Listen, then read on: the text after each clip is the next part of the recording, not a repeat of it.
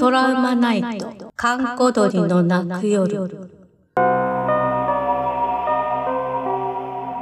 古典怪談朗読劇、琉球の古典怪談をラジオドラマでご紹介しましょう。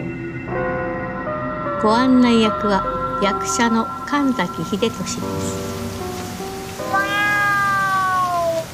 中西平だいさんや。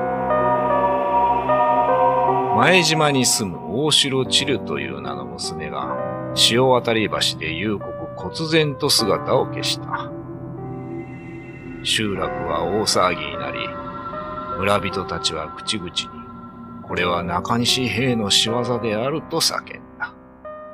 いつ頃からかは定かではないが、この橋にはその名前を呼ぶ者を連れ去ってしまう中西という存在が、じっと息を潜めて、次の犠牲者を待ち構えていたのである。みんな、用意はいいか。これから夜通しチルという娘を探すために、この辺り一帯を探すことにする。それで、犯人の目星はついてるんですか、部長。犯人は中西兵である。みんなも知ってるだろう。相手はどんな奴か。ごねんまえの事件、私はまだ覚えています。確か、西原村の女川で起きた事件です。むぬま言いされた人が近くの洞窟で見つかったって。む、むぬま言いなんて縁起の悪い言葉を使うな。それはマジムにさらわれた人を指す言葉だろ。まだそう決まったわけではない。いや、資源丸の娘が一部始終を見ていた。これは中西兵にむぬま言い、つまり神隠しにあったんだ。さあ、声を上げてチルを呼ぶのだ。ドラを鳴らせ。棒を持て。さあ、行くぞ。大城チルやい、赤みめくれよ。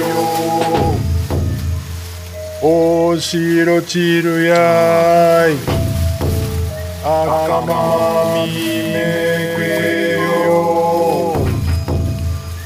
大城チルやい。これはもし人がむぬまい、つまり神隠しにあった時に相手を呼ぶ呪文の一種であった。赤豆め食えよう。つまり赤豆は食わぬかという意味である。彼らは松明で照らしながら夜の那覇町を探し回った。ドラを鳴らし、大声を叫びながら。だが、一日二日と経っても、か弱い少女の痕跡一つ見つけられなかった。なあ、おい。中西兵にさらわれたら、どうしてみっかかんで見つけないといけないんだ？お前知らないのか？もしみっかと見つからないと、永遠に見つからないんだよ。運が良ければ、みっかの間に見つけることができる。相手は、誰も入らない洞窟の中に、後ろ向きで座らせられたり、運が悪い奴は井戸の底に正座させられて溺れ死ぬんだ。まさかや。本当よ。私のおじさんはそうやって死んでいったの。よし、大城んとこの娘を一刻も早く探そう。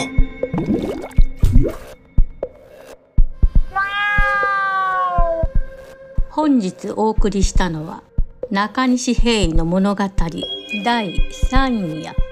スクリプト小原武史、朗読中西兵役神崎秀俊、母親娘役崎山和葉でお送りしました。